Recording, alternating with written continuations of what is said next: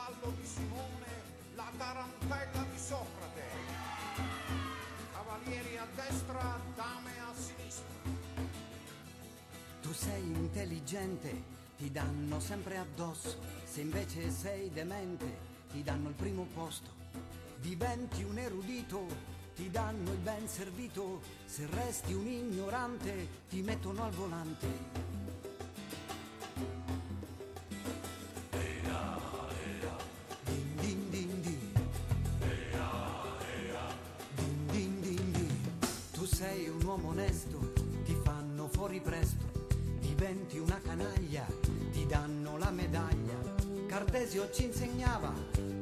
Io penso dunque esisto, io invece non ci penso, per questo ormai resisto. Lavorare mi stanca, lavorare mi stanca, lavorare mi stanca.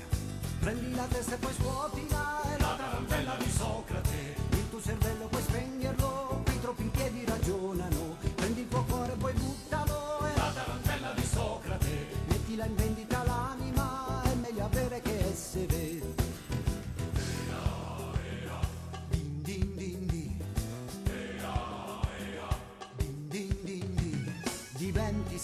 Francesco, gli uccelli scapperanno. Diventi cacciatore, ai piedi ti cadranno. Eraclito diceva che tutto scorre via, fermiamoli creativi con la burocrazia. Lavorare mi stanca, lavorare mi stanca, lavorare mi stanca. Prendi la testa e poi scuotila,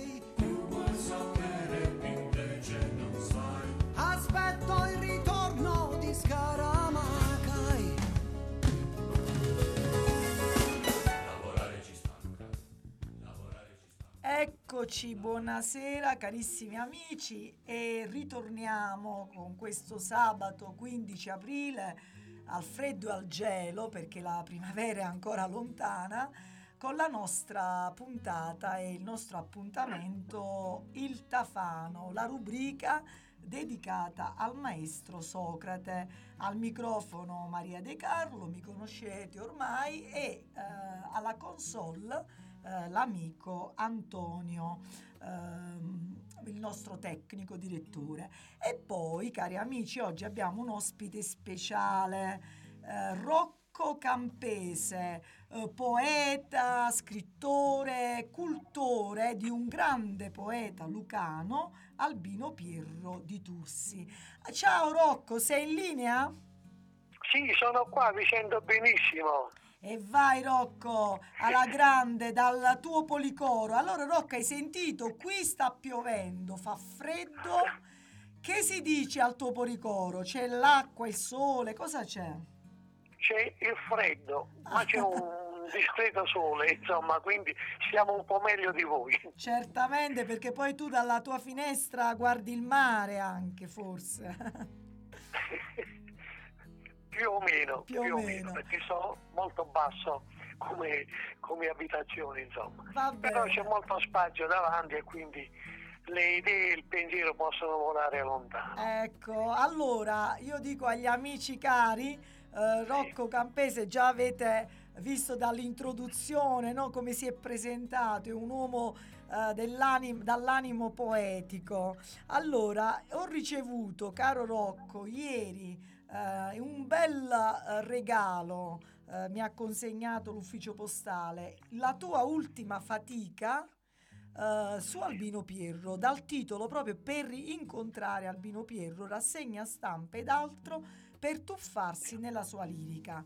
Io ti faccio i miei complimenti perché come tu stesso dici nell'introduzione è eh, un lavoro utile per i ricercatori, per gli studenti universitari, ma anche per chi non è addetto ai lavori e vorrebbe conoscere questo grande eh, poeta che noi adesso a breve andremo a presentare ai nostri radioascoltatori. E quindi Rocco, dimmi così in due battute, ma quest'idea di realizzare questo eh, quasi 400 pagine, no? Quanto tempo ci ha impiegato? Perché è un lavoro preziosissimo, una documentazione preziosa. E il discorso è questo.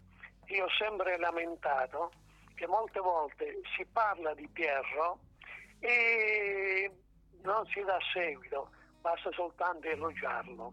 Oppure dire io sono amico di Pierro, io ho scritto su Pierro.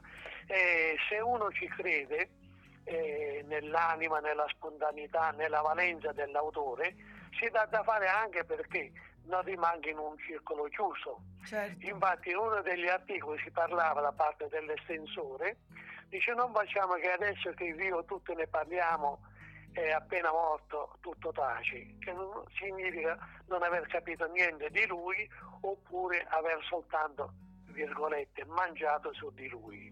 Eh. Allora io volevo fare quest'opera perché al di là di tutto ciò che sta scritto, noi abbiamo un arco temporale su Pierro, eh, cioè la visione, la lettura dei critici su Pierro Sì. a partire dalle sue prime pubblicazioni sino ad arrivare un po' ai tempi di oggi. E mi sono permesso, come tu vedi in calcio alla quarta facciata di copertina, Sì. di aver preso quei titoli degli articoli che già sono una sintesi di quelle che avrebbero scritto dopo gli autori. Vitalità e candore, vitalismo e solarità, sì. un'amarezza antica, lucignolo lucano, la voce di speranza di un mondo sommerso. Cioè già dai titoli come si fa nella grande pubblicità uno si sente incuriosito, desideroso di proseguire il cammino di conoscenza, insomma. Certo, allora prima di eh, per, per gli amici, perché non tutti, eh, anche pur essendo un grande, è stato più volte lì lì per il premio Nobel che poi non ha ricevuto, ma per chi non conosce Albino Piero, allora intanto diciamo questo in sintesi e poi ti chiedo proprio di farci un breve excursus della sua vita. Diciamo che Albino Pierro è morto nel 1995 e ha avuto i suoi natali a Tursi. A Tursi, sì. Ah, è particolarmente cara, poi ci dirai tu, io ti chiederò la Rabatana, eh, che è un bene no? Eh, candidato all'UNESCO come un patrimonio Sì. dell'umanità, poi ci dirai. Però dico adesso velocemente che eh, la sua poesia, la sua lirica è conosciuta, forse non in Basilicata, mi viene da ridere, ma è conosciuta in tutto il mondo e le sue opere sono tradotte in oltre 40 lingue.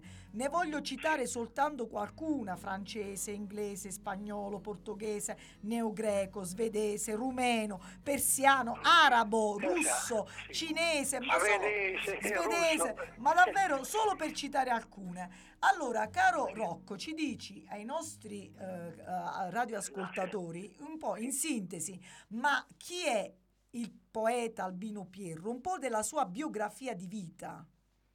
Eh, sì, ma prima di passare proprio alla biografia un po' della vita, eh, per me Pierro innanzitutto è un poeta, come diceva Contini, in una sua relazione diceva a Pierro non darti da fare per farti conoscere, per far capire che sei poeta.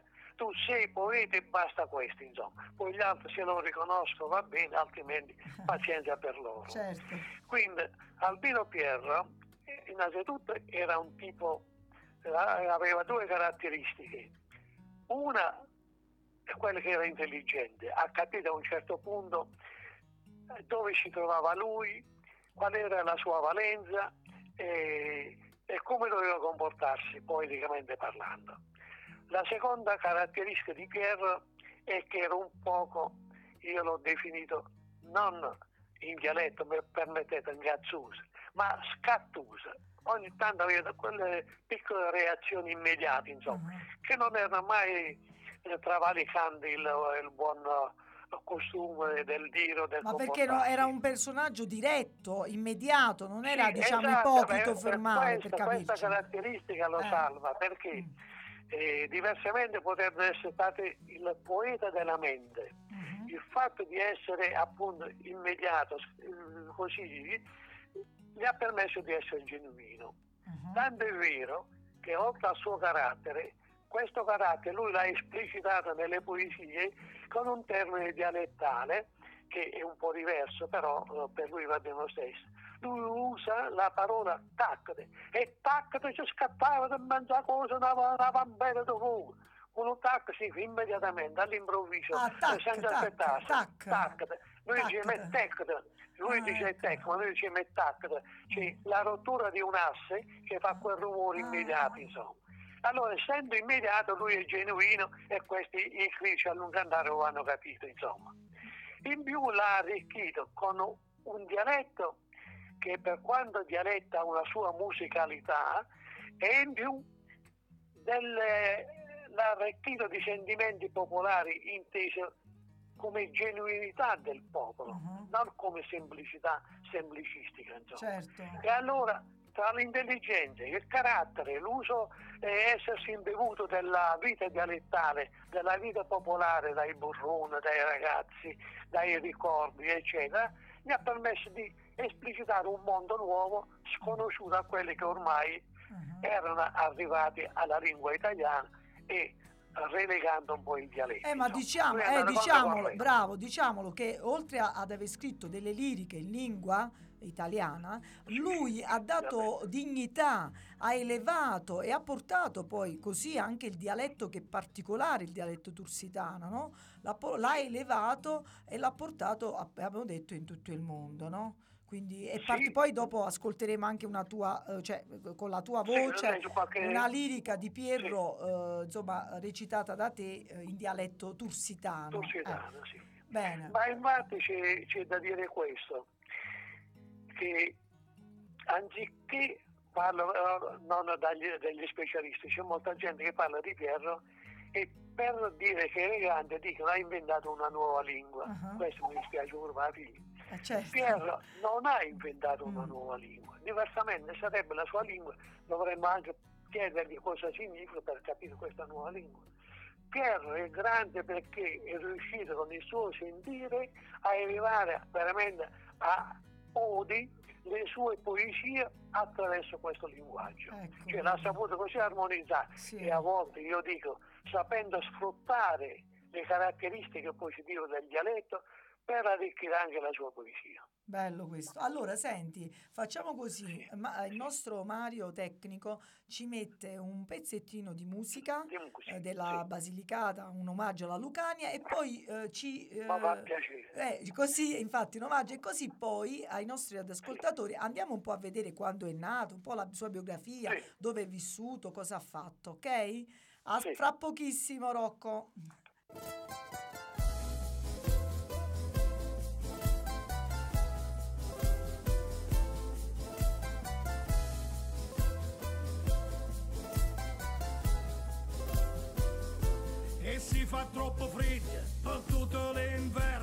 Ma mangio lo formaggio di moliterno. E se muore locali, scavano portosi, ti zomba sopra in mano, non sortere tartufo. E se tu vuoi lavare la camisa, ti mangio per parole senise. Fammi sta buona e non mi fa pensare a tutte quelle cose che la vita non mi dà. Fammi sta buona che la vita non mi dà, non mi dà, non mi dà, non mi dà, non mi dà, non mi dà, non mi dà.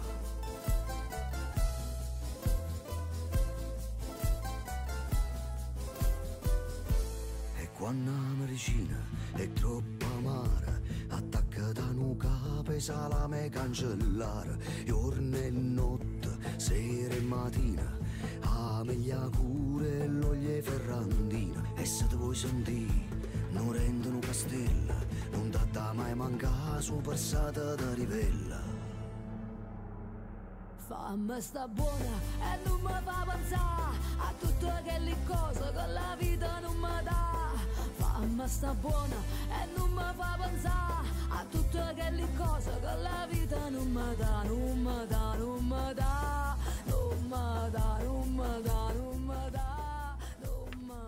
Eccoci, ci sei Rocco? Sì, ci sono. Questo omaggio alla nostra Fiore di Lucania, questo bellissimo testo dedicato alla Basilicata. E allora anche eh, Albino, che è nato a Tours, era anche lui innamorato, perché come hai detto tu, nelle sue liriche poi ha parlato della sua Tursi, della sua Rabatana, del ricordo della mamma, quando, alla morte della mamma. Insomma, eh, ha vissuto anche lui un grande e profondo dolore perché ha avuto anche lui dei problemi di salute.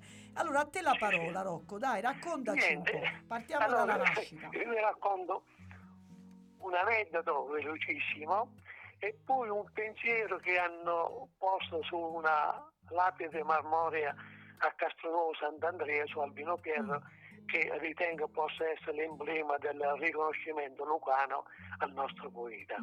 Eh, l'aneddoto è che quando avevo sette anni uscì eh, sull'uscio di casa e dietro di me uscì anche il defunto mio padre. Vidi salire due uomini e mio padre mi disse Rocchino, quello è Albino Pieri, il poeta, aveva pubblicato appena le prime due liriche. Uh-huh. E io dissi, mamma mia che fortunato che sono, ho visto un poeta, pensando che i poeti ed eroi fossero persone speciali che mandava il Signore. Eh certo, e lo sono, eh, lo sono, eh, lo sono, confermo. E adesso vi faccio sentire questo pensiero scritto Sì. lì che penso lo possiamo fare nostro e quindi diciamo che se non proprio il paese, almeno la Lucania, ha saputo sintetizzare un po' il mondo Mhm. poetico di Pierro. Dice così, dal balcone di questa piazza, il 18 agosto 1991, Albino Pierro, poi cita due versi, sentisce i grilli che cantaino ammucceto in un livro di montagna. Col suo canto testimoniava il passato più remoto della gente lucana, in un arduo ed arcano collegamento con l'infinito. La terra del ricordo si faceva presenza drammatica del mondo contemporaneo e quanto di più misterioso accompagna la preghiera dell'uomo. Castronuovo Sant'Andrea, 18 agosto 98. E questo è- mi è piaciuto. che Bello, bello, è una scelta bella, sì. Per quanto riguarda un po' la sua biografia, è, è molto variegata perché è stato un tipo irrequieto non solo nell'infanzia, come lui stesso confessa nella- nelle varie interviste che ha rilasciato, insomma, Sì. ma anche da giovane era un po'. Ma lui quando è nato? Quando è nato? È nato il 19 novembre del 1916 a Tursi. Il padre si chiamava Giuseppe Salvatore Sì. Pierro, e in dialetto si chiamava i Pir, Uh-huh. e, e la mamma morì al parto e il papà ebbe altre due mogli, insomma. Sì. Lui ebbe una sorella e degli altri fratelli. Eh, E Quindi è cresciuto sua madre era sempre- Margherita eh. Ottomano, eh, una maestra di tipo borghese, sì, eccetera, insomma. sì. e uscì e andò a studiare a Salerno all'Archita di Taranto, Uh-huh. se ne scappò e poi il papà lo mandò a prendere, lo mandò a riaccompagnare con gli uomini che lavoravano con lui di nuovo a scuola e al collegio, che lui stava lì. uh-huh. Quando poi è andato fuori di Tursi aveva un eh, cugino, Mario Capitolo, Sì. che era un pezzo pure molto colto e lui dopo di Salerno va al ginnasio Tasso al De Santis poi scappa e viene a Policoro uh-huh. poi nel 1934 va al liceo video di Sulmona dove insegna filosofia Guido Capito il suo cugino Sì. Lì conosce Mario Zangara uno dei primi critici di Pierro uh-huh. che lo ha un po' seguito, lo ha fatto anche conoscere, insomma. Poi va persino nel Trentino, a Udine, Sì. esattamente a Fusine. Lì conosce un tipo particolare, un anziano tipo un barbone, Sì. che però era un tipo che aveva girato il mondo e che conosceva parecchie lingue pure, insomma. Quindi eh, gli è rimasto molto impresso nella mente questo fatto qui di aver conosciuto questo tizio qua. E poi si sposò e ebbe una figlia, E lui si Eh, si stabilì sposò a Roma Roma, con, eh, è stato a Roma poi. Elvira Nardone, Sì. e ebbe sua figlia Maria Rita, nel Maria 43, Rita. insomma. Mm. Poi torna un po' a Tursi, poi si laurea discutendo la tesi, la teoria dello Stato di Sant'Agostino, con 90 su 110. Poi incomincio a fare un po' di concorsi per eh, poter insegnare, quindi Sì. anche per mantenersi. Certo. Prende servizio presso l'Istituto Statale Regina Margheriti in Anagni come supplente nella cattedra di italiano e storia. Fa un concorso per l'esame di Stato di filosofia e storia e consegue l'abilitazione all'insegnamento di filo- filosofia e storia nei licei, istituti magistrali e in qualunque scuola media. Sì. Poi l'ha provvedorato agli studi di Roma Comunque e a nominato insegnante elementare di ruolo Sì. ad Acilia in Roma. Poi viene comandato presso la Scuola Nazionale per dirigente del lavoro sociale, 53-54. Dal 67 al 70 prende parecchie volte un po' di congedo per motivi di salute, insomma, quindi Eh. non tanto Ah. eh, stava bene. La stessa cosa gli era già successo dal 56 al 57 al 58 Mhm. che pur prendeva aspettative per motivi di salute, quindi aveva anche un po' avuto diciamo un fisico non proprio Ah, prestante, un po' gracilino insomma. Ma lui ha sofferto il dolore della mancanza di sua madre da bambino, che lo ha segnato quanto a questo fatto qui l'ha portato veramente all'irrequietezza, insomma, Ecco, no? questo ma lo ha stato- accompagnato anche sempre perché la mancanza della madre Sì, è diciamo il DNA di quel pateme che lo ha seguito sempre, non vedendo mai un po' la vita sotto l'aspetto positivo. Lo desiderava, lo cantava e poi cadeva sempre un po' nel, nel pessimismo. nel possiamo pessimismo, dire. nella tristezza, nell'insicurezza e così via. Anche perché Sì, lui ha avuto due periodi. Quello dell'infanzia giovanile, sempre in movimento di qua e di là, sì, e poi subito dopo, dopo essersi sposato, aver avuto la figlia, insomma, dopo alcuni anni, essendosi un po' separata dalla moglie, questo giustamente non viene citato perché non ci riguarda come uomo certo, di cultura, certo.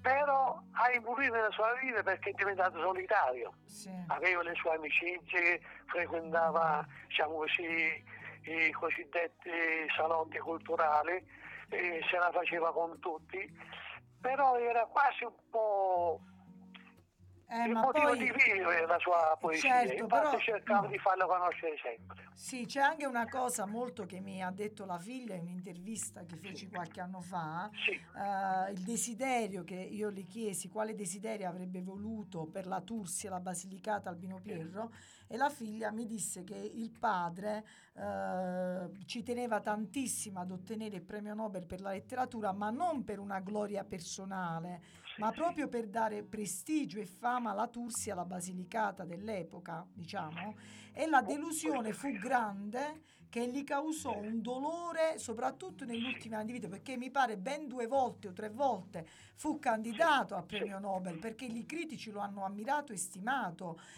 però per motivi diciamo politici tra virgolette perché questo poi è stato detto nel convegno no? in uno dei Sì, convegni sì, sì, alla fine lui questa cosa lo segnò perché rimase deluso e molto addolorato per questa diciamo assenza di meritocrazia mettiamola così nulla togliere agli altri vincitori assolutamente eh. Sì, no, ma eh, quello che dici tu è vero, tanto è vero che il defunto Rocco Brancati scrisse pure intriga a Stoccolma proprio riguardando questo fatto Ah. qui e poi io ho trovato delle lettere sì. in cui quelli di- della Svezia dicevano guardate che è assolutamente bugia che qualcuno si sia interessato per far avere il premio Nobel a Pierro, per Ah. cui tutte le illazioni sono false. Quindi, Però quello che hai detto tu, la politica, ma una politica di basso livello anche a livello culturale, per cercare di favorire un altro italiano ha finito per eliminare sia l'uno che l'altro. che l'altro, vedi? Quindi ci sono stati queste- questi intrighi, eh, come appunto Brancati, ci intrighi a Stoccolma. Allora, Rocco, Sì. ci ascoltiamo proprio perché andiamo nella poetica, un cantautore italiano che è anche un poeta. E quindi Gino Paoli, un pezzettino, perché poi Sì, riprendiamo il discorso sulla poesia di Albino Pierro. Quando sei qui con me, questa stanza non ha più pareti, ma alberi poveri infiniti quando sei qui vicino a me. Questo soffitto violano non esiste più. Io vedo il cielo sopra noi che restiamo qui abbandonati come se non ci fosse niente più niente al mondo. Suona un'armonica. Mi sembra un organo che vibra per te per me. Su nell'immensità del cielo.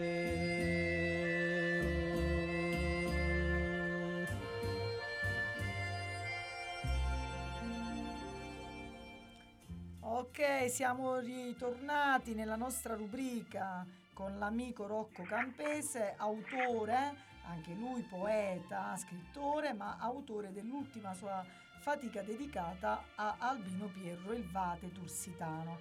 Allora Rocco, io aprendo la copertina del tuo libro, tu hai messo con mia immensa gioia, perché io stimo tantissimo il critico d'arte, il critico letterario, chiedo scusa, il professor Franco Trifuggi, che è stato il primo ad aver, diciamo, racchiuso in unica opera omnia e aver raccolto i lavori e la critica dedicata appunto ad Albino Pierro.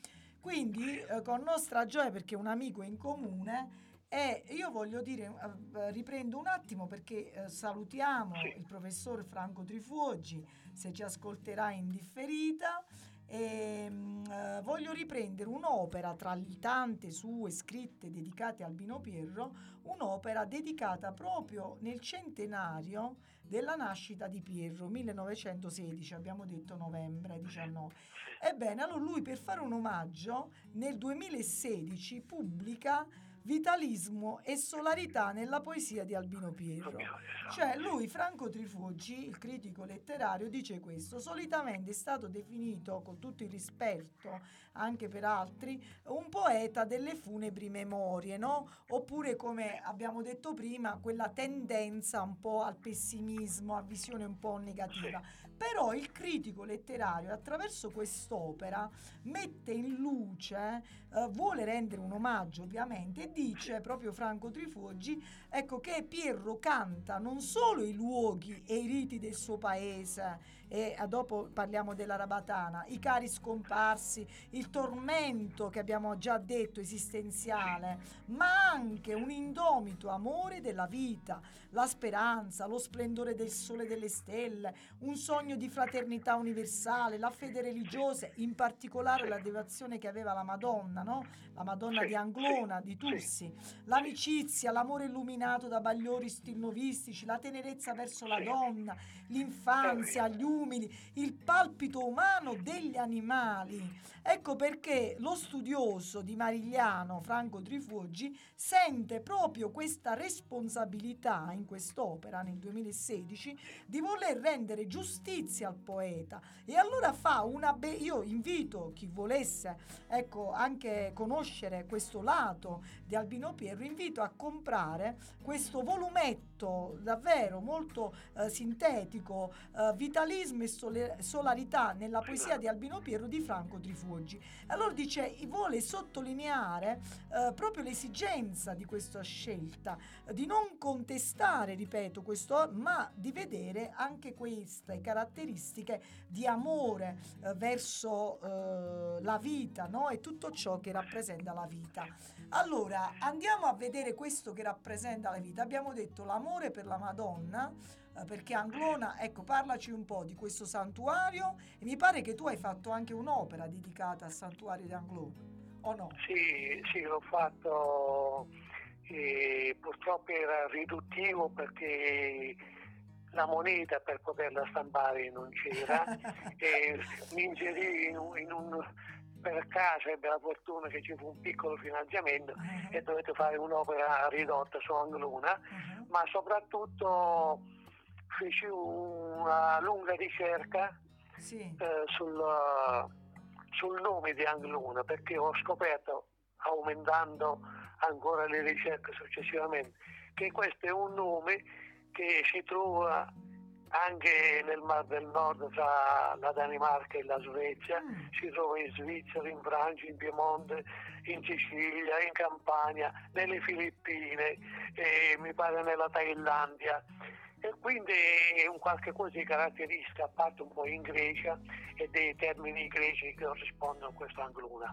E in più lì c'è una spiritualità veramente particolare, perché quando arrivi là mh, entri in un altro mondo senza che te ne accorgi, insomma. Ma il santuario di Anglona, eh, chiedo scusa, il santuario di- si trova nella Rabatana o è distante? Non c'entra con la Rabatana? Non c'entra perché è a 10 km Ah, da Tursi, ok. è su un colle, Ah, e si chiama di Anglona perché c'era la città di Anglona, ah. essendo rimasti il santuario che è dedicato alla Natività di Maria, eh, noi, noi chiamiamo la Madonna di Anglona. Infatti molte persone, soprattutto le donne che portano il nome Anglona, quando vanno fuori dicono ma eh, che significa Anglona? Quando vedi che una ragazza di Tursi a Roma ha dovuto cambiare il nome eh, nel linguaggio corrente perché nessuno capiva niente, insomma. Bene. e dicevo, E quindi Piero, Piero era devoto della Madonna di Anglona, ha scritto Sì, anche ho- proprio qualcosa. alla fine della sua vita dedicata alla Madonna, alla Madonna Anglona. Madonna mia, parlo con Gesù perché mi lascia un piccolo posticino in paradiso, anche il più piccolo, insomma. E un altro vescovo nostro che si chiamava pure Pierro, e la recitò questa poesia nel santuario di Anglona, in omaggio a Pierro, insomma. bello, bello questo. E poi io ho messo quella foto di, di Franco Trifoggi Sì. all'inizio proprio perché lui è una persona umile Sì. che va ai valori, è una persona colta e la vera cultura si abbina all'umiltà. Sì, Quando uno incomincia a darsi delle aree vuol dire che non ha capito la vera cultura. Ma lui era un amico, quindi- eh, era anche un amico, diciamo, lui si è trovato al capezzale quando è morto Sì, Albino sì, Pietro, sì, era lì, quindi un amico, uno studioso e come hai detto tu è un grande, ma comunque questo, guarda Rocco, ce lo dico, lo possono confermare tutti, i grandi, ma lo diceva Leopardi, Giacomo Leopardi, quindi chapeau, i grandi sono le persone più umili e semplici e molte volte le persone umili e semplici vengono prese, diceva Leopardi, Sì, per persone di poco conto, invece sono quelli più grandi. E di solito, ma non, è- non è- non per niente si dice un proverbio dialettale, ciuccio e presuntuoso, no? Che di Ah, solito sì, sì, ciuccio sì, è anche più tu. presuntuoso. Quindi, Dice un altro eh, elemento, una volta eravamo una quarantina di diplomati, chi diplomato da un anno e chi da massimo tre anni, Sì. negli anni 63-65, quindi immagino eravamo i, i sapienti di allora dopo il dopoguerra. certo. Ci doveva parlare un tigre, un certo Antonio Caruso che aveva scritto anche dei libri di cui ne ho uno, no? Quando abbiamo visto sto tigre con la fascia, eh, forse un francescano piccolo, eh, dicevamo tra di noi, e questo deve tenere la conferenza a noi. Quando incominciò a parlare ci sentivamo degli ignoranti completi di fronte alla sua cultura. Questo è per dire che quando c'è la vera cultura c'è anche l'umiltà. No, c'è l'umiltà Diciamo. la sempre vera. E Franco Trifoggi, diciamolo, è un uomo colto, è stato un dirigente, è stato un insegnante di letteratura religiosa, ha pubblicato diversi testi, ma è poi un esperto, è un critico letterario e quindi un esperto anche di Albino Piero, ma anche di altri filosofi e altri scrittori. Comunque, questo quindi sono contenta che aprendo il libro ho visto la sua foto, eh, che bello. E allora dicevamo Anglona e l'Arabatana invece, altro luogo caro dove eh, Albino Piero giocava da bambino in questo luogo. Dici a chi non conosce eh, Tursi, a chi non è mai stato a Tursi, che cos'è l'Arabatana? La Rabatana è la parte più alta del paese ed è anche la parte diciamo più vecchia perché ai tempi passati, qui parliamo di oltre mille anni, e logicamente le- molte volte le costruzioni venivano fatte in posto dove ci si poteva difendere Mhm. dai vari attacchi. Sì. Tanto è vero che infatti si chiama Rabatana perché nel- nei primi decenni dell'Ottocento d.C. ci furono gli arabi che avevano conquistato un po' la zona qui sotto Sì. e si fermarono a Tricarico e anche da noi dove hanno lasciato questo termine Rabatana. Poi era particolare perché eh, la parte bassa del torrente creava un dislivello tale che era difficilissimo poterci dare l'assalto. Sì. E inoltre alle spalle c'erano delle colline per cui se ti posizionavi là o chiudevi le porte di accesso eri imprendibile, insomma. Ecco. E allora anche la caratteristica delle persone si è modellata sul- sulla tipologia Ah, dell'uomo, ah, ah, perché questi vedi. burroni facilmente andavano a finire giù, Sì. quindi erano peggio delle capre, i ragazzi eravamo capaci di andare proprio sul bordo Mhm. del burrone senza cadere giù, insomma. Certo. Ha forgiato questa dinamicità dei burroni, la tipologia della timba, Sì. che è particolare che abbiamo solo noi a quelle parti lì, e hanno forgiato, io dico, il DNA, la rabatana, Sì. come poesia, contiene in luce tutti gli elementi che poi saranno sviluppati dalla poetica di Piero. Dall'amore, i fidanzati, Sì, il gioco, sì. la violenza, Ah, eh, l'aria fresca, cioè, quello che voi lo trovate concentrato lì dentro. Benissimo. Vedi, allora eh, un'altra cosa è, eh, siamo, mancano diciamo 5 minuti eh, più o Va meno, bene. Rocco. Sì. Allora io voglio ritornare intanto al tuo ultima, alla tua ultima fatica, voglio approfittare per fare un appello. Permettimi Rocco, eh, questo non l'avevamo assolutamente detto prima, Ma quindi No, no, è una mia, è un una mia proposta. Vorrei fare un appello, poiché Albino Pierro non è eh, di Tursi soltanto e non è di Rocco Campese o dei pochi addetti, ma è un poeta che eh, porta lustro alla intera regione. Io vorrei fare un appello a partire dal sindaco di Tursi che si faccia promotore presso il presidente della provincia di Matera, semmai, e eh, presso l'assessorato alla cultura della regione Basilicata affinché questo tuo volume che poiché eh, lo hai fatto eh, diciamo in economia nel senso con i tuoi Sì, sì, risparmi possa Ah, essere pubblicato e trovare una veste appunto grafica o comunque o avere delle copie a disposizione anche fosse una copia per ogni biblioteca comunale perché no e eh, quindi faccio questo appello perché la preziosità eh, di Rocco Campese, ripeto, è stata la fatica di iniziare a far conoscere Albino Piero attraverso i grandi giornali dell'epoca eh, dal 1947 eh, con le firme di quell'epoca, no? Eh, i giornali d'Italia eh, dell'epoca e anche gli autori, no? Ah, Albino sì. Pierro e le liriche, Mia madre passava di Giovanni Fallani, che Mia madre passava è proprio la lirica dedicata al ricordo della madre, della morte della madre. Sì, Ecco, quindi del 56 eh, vado avanti, trovo altri articoli del Messaggero Veneto del 57 e poi ancora dalla Sicilia, Antonio Tagliacarne della cronaca di attualità del 58 a Salerno, ma poi ho trovato anche il nome di eh, Giuseppe Appella che noi abbiamo anche avuto ospite qui in radio a dicembre, eh, Giuseppe Appella che è un critico d'arte ma uno scrittore, un giornalista dell'Osservatore Romano, parliamo sempre degli anni sì, sì, sì, 60. Sì, anche, Ecco. ne ha parlato Osservatore Eh, ancora Massimo Grillandi, l'angoscia della Lucania, della Basilicata di, eh, di Pierro nella giornale del Mezzogiorno a Roma, eh, siamo sempre negli anni eh, del 60 abbiamo detto, ancora un mio mito primitivo di Ernesto De Martino, Eh, ma- eh, che e poi fu De Martino che contesta Trifuoggi quando dice ha dato una visione un po' troppo funerea, no? E di qui è una risposta che vuole dare a Ernesto De Martino, che eh, sappiamo tutti, grande antropologo e studioso eh, della Basilicata, e nella stampa del 1963 eh, la Lucania ha il suo poeta di Ettore Pa- Paratore e siamo negli anni del 65, no 65, eh, questo articolo sì prima del 64 sul giornale d'Italia, la Lucania in Pirro ha trovato il suo pote- eh, poeta anche in Poeta. Esposito a Venezia nel 65, ma giusto io sto citando soltanto alcuni,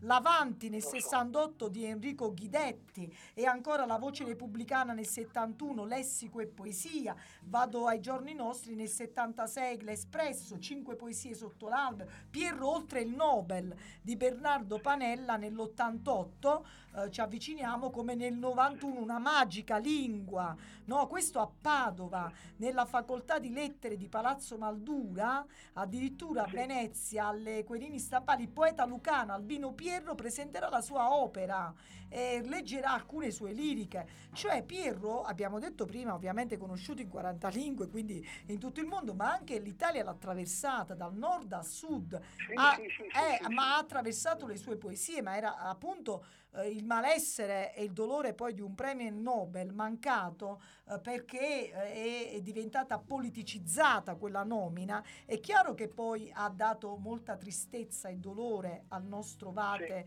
eh, sì, Tursitano. sì, L'osservatore romano nel 93, Angelo Mundula, eh, proprio sul dialetto tursitano, che è la voce di speranza di un mondo sommerso.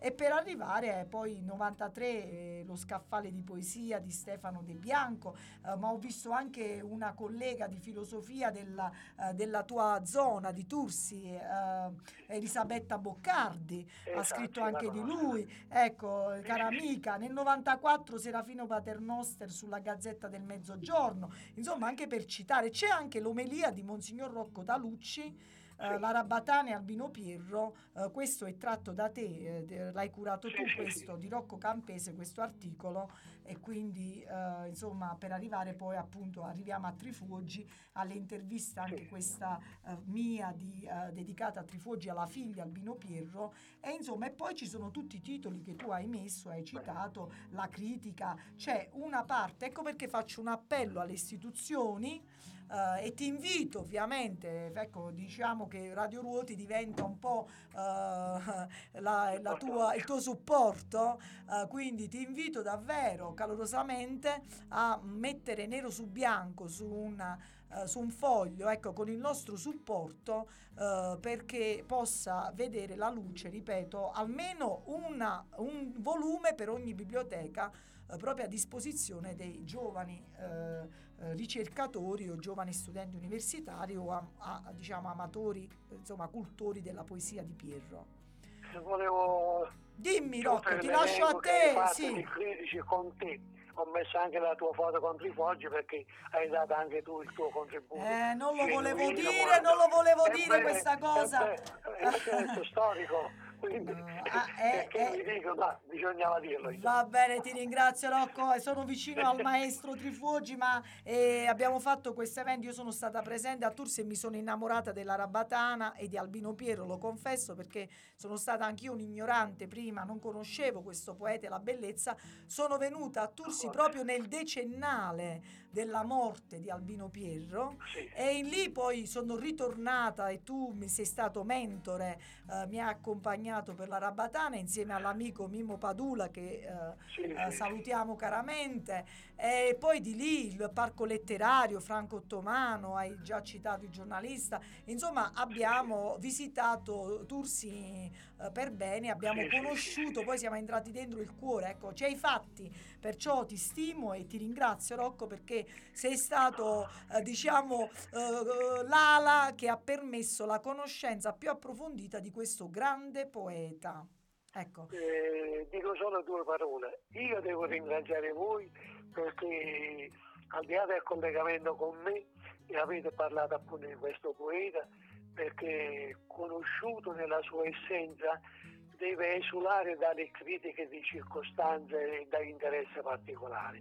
È un poeta che parla veramente non solo di Turso, della Lucania e del sud Italia, ma eleva il sud Italia a voce mondiale. E io sinceramente mh, mi dispiace, ma eh, quando dico, leggo solo un rigo, Sì. il passero solitario, cioè nato a Tursi, sconosciuto, sconosciuto lui, sconosciuto il dialetto, eccetera, spicca un volo diventando, divenendo aquila trasvolatrice per i cieli del mondo. Ormai lui supera i confini sì.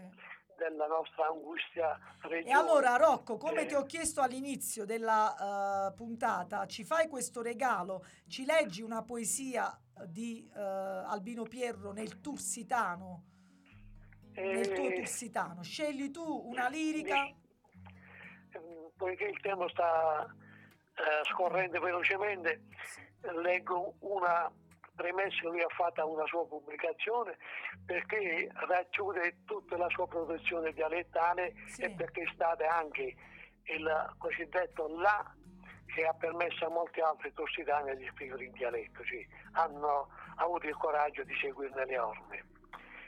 Si campena de Pasque su parole di Cristo che è fatto in giura morte, mo sta parlata fresca del paese e tu bagno e dicete.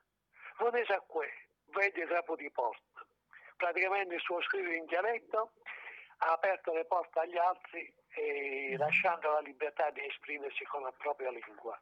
Bello questo, eh? È bello perché c'è anche, insomma, ultimamente anche in Basilicata eh, si sta riparlando tanto del Sì. recupero del dialetto e so c'è che stata c'è una stato- ripresa Sì. veramente che poi non è tanto la poesia per dire in dialetto, è una ripresa di coscienza della valenza di un mondo che si sta perdendo, il nostro mondo lucano, ricco di terminologia, di oggetti, di manufatti, eccetera, che la vita industrializzata sta facendo scomparire. Quindi dobbiamo, dobbiamo sempre recuperare le nostre identità e le nostre origini perché nella lingua c'è, come hai detto bene tu, c'è la cultura e la vita di un popolo. La lingua non è uno strumento a caso, la lingua racchiude in sé una storia, un'anima, una tradizione. E poi la poesia di eh, Pierro, perché come hai detto tu, valica i confini, eh, perché quando si parla dell'essere, eh, della umanità più profonda,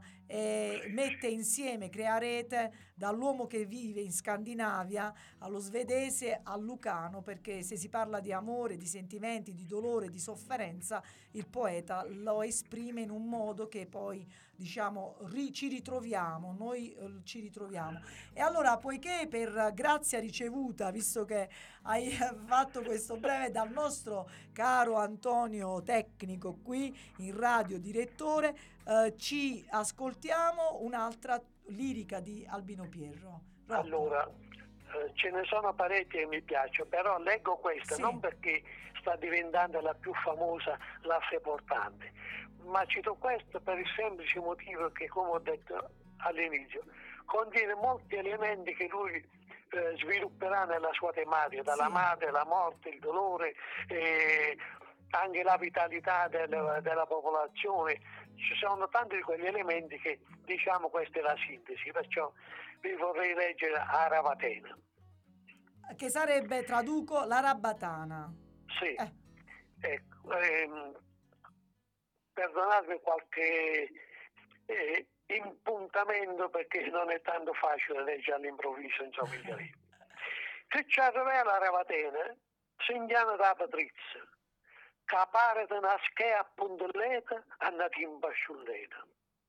Quando tempo è giro, intorno intorno a terra di Aram, ci ammira lo sole come uno specchio.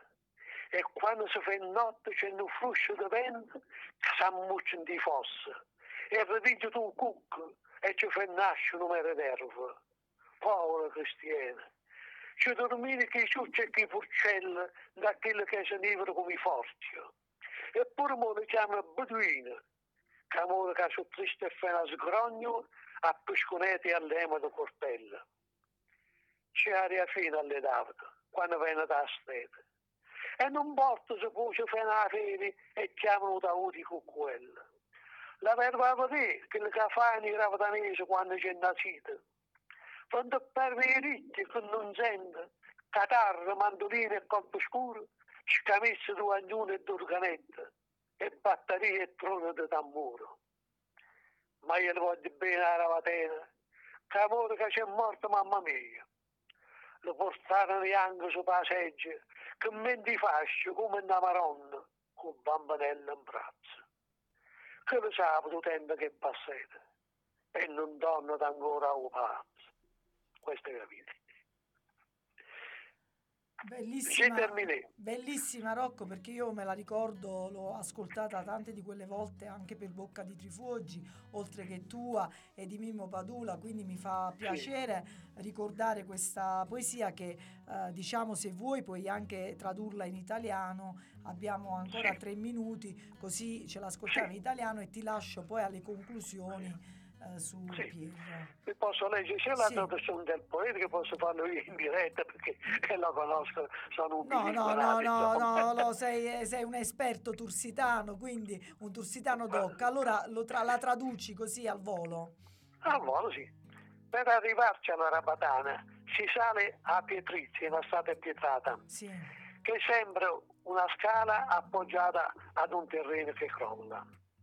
Quando il tempo è limpido, intorno intorno alla terra di burroni, ci lampeggia il sole come uno specchio e quando diventa notte, quando si fa notte, c'è un fruscio, un rumore di vento che si nasconde nei fossi e sveglia il cuculo e fa nascere un mare di erba. Povere persone, dormivano con gli asi e con gli- eh, i maiali in quelle case annerite come le forche degli animali. Ed anche adesso li chiamano beduini uh-huh. perché sono tristi, fanno a pugni, a sassate e a lame di coltello. Però c'è fine là sopra, quando viene l'estate. E poi non ha importanza se fanno baccano e chiamano la bara eh, le civette. Dovreste vedere che cosa fanno i, ra- i rabadanesi quando c'è uno sposalizio. Vi otturereste le orecchie per non sentire chitarre, mandoline e colpi pirotecnici, grida di ragazzi, suono d'organetto e colpi scuri e suono di tamburo. Ma io la voglio bene alla Rabatana, la voglio bene alla Rabatana perché vi è morta mia madre. La portarono bianca sulla sedia con me tra le fasce, come una Madonna col bambinello sulle braccia. Chissà quanto tempo è passato, ma mia madre non torna ancora al palazzo. Eh, Quindi la rimembranza della madre che sì, l'accompagnerà sì, per tutta sempre, la per vita. tutta la vita, vero? Allora, caro Rocco, io ripeto, rinnovo l'invito a te di portare quest'opera all'assessore alla cultura, assessore regionale alla cultura e presentare insomma questo lavoro e chiedere, perché so che eh, magari lo fanno anche per altri lavori, eh, chiedere Sì, so. questo aiuto e questo contributo per pubblicare, non per te, ecco, facciamo come voleva Albino, non per vanagloria personale, ma proprio per eh, lasciare un documento che può essere eh, diciamo valido per chi vuole eh, Sì, sì, approcciarsi avvicinarsi veramente. avvicinarsi al poeta entrare nella sua Ah, sì, sì. Allora Rocco ci salutiamo vuoi lasciare un ultimo messaggio un saluto Sì. Innanzitutto un ringraziamento per aver avuto la bontà di sopportarmi. La seconda cosa un augurio perché possiate continuare nelle vostre trasmissioni perché abbiamo bisogno che le voci locali vengano ascoltate. Abbiamo il diritto di parlare e il piacere di essere ascoltati. Non facciamo sempre terra di importazione. Abbiamo i talenti, sviluppiamoli. Grazie, questo lo giro al presidente eh, Domenico Nardiello eh, di Radio Ruoti e a tutto il suo staff che davvero da anni Sì, eh, porta avanti volontariamente. eh, a cui rivolgo i miei più sinceri e profondi auguri di buon avvenire. Grazie allora Rocco, Eh, noi, noi ringraziamo te, Rocco, noi ringraziamo te davvero per il tuo tempo, per questo piacevole racconto, no? Eh, è stato così piacevole ascoltarti che non abbiamo messo neanche gli altri brani musicali, tu pensa un po'. e quindi... Vi ringrazio ancora e vi abbraccio eh, tutti quanti. Grazie Rocco, un abbraccio, saluto tutti i nostri amici radioascoltatori di Radio Ruoti e ripeto l'appello al sindaco di Tursi e ai rappresentanti istituzionali affinché possa andare avanti, come dice Rocco Campese, la nostra cultura e eh, il perché documentare significa anche tramandare e lasciare questo ricordo dei grandi poeti che poi ci hanno reso anche quello che siamo noi oggi.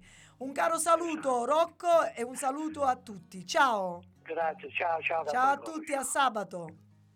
Sì, ciao. Dopo il ballo del qua dopo il tuca tuca, dopo il ballo di Simone, la tarantella di Socrate. Cavalieri a destra, dame. Tu sei intelligente, ti danno sempre addosso. Se invece sei demente, ti danno il primo posto. Diventi un erudito, ti danno il ben servito. Se resti un ignorante, ti mettono al volante.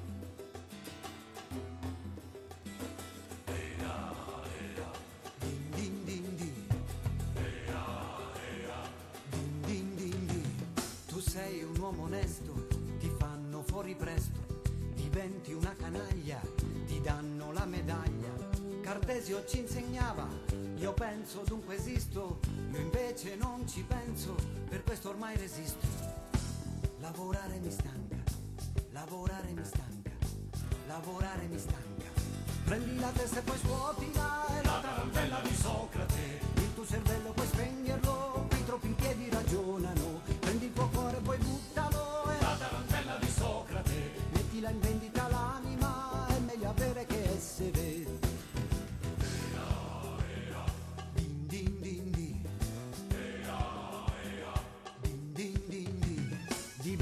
San Francesco, gli uccelli scapperanno.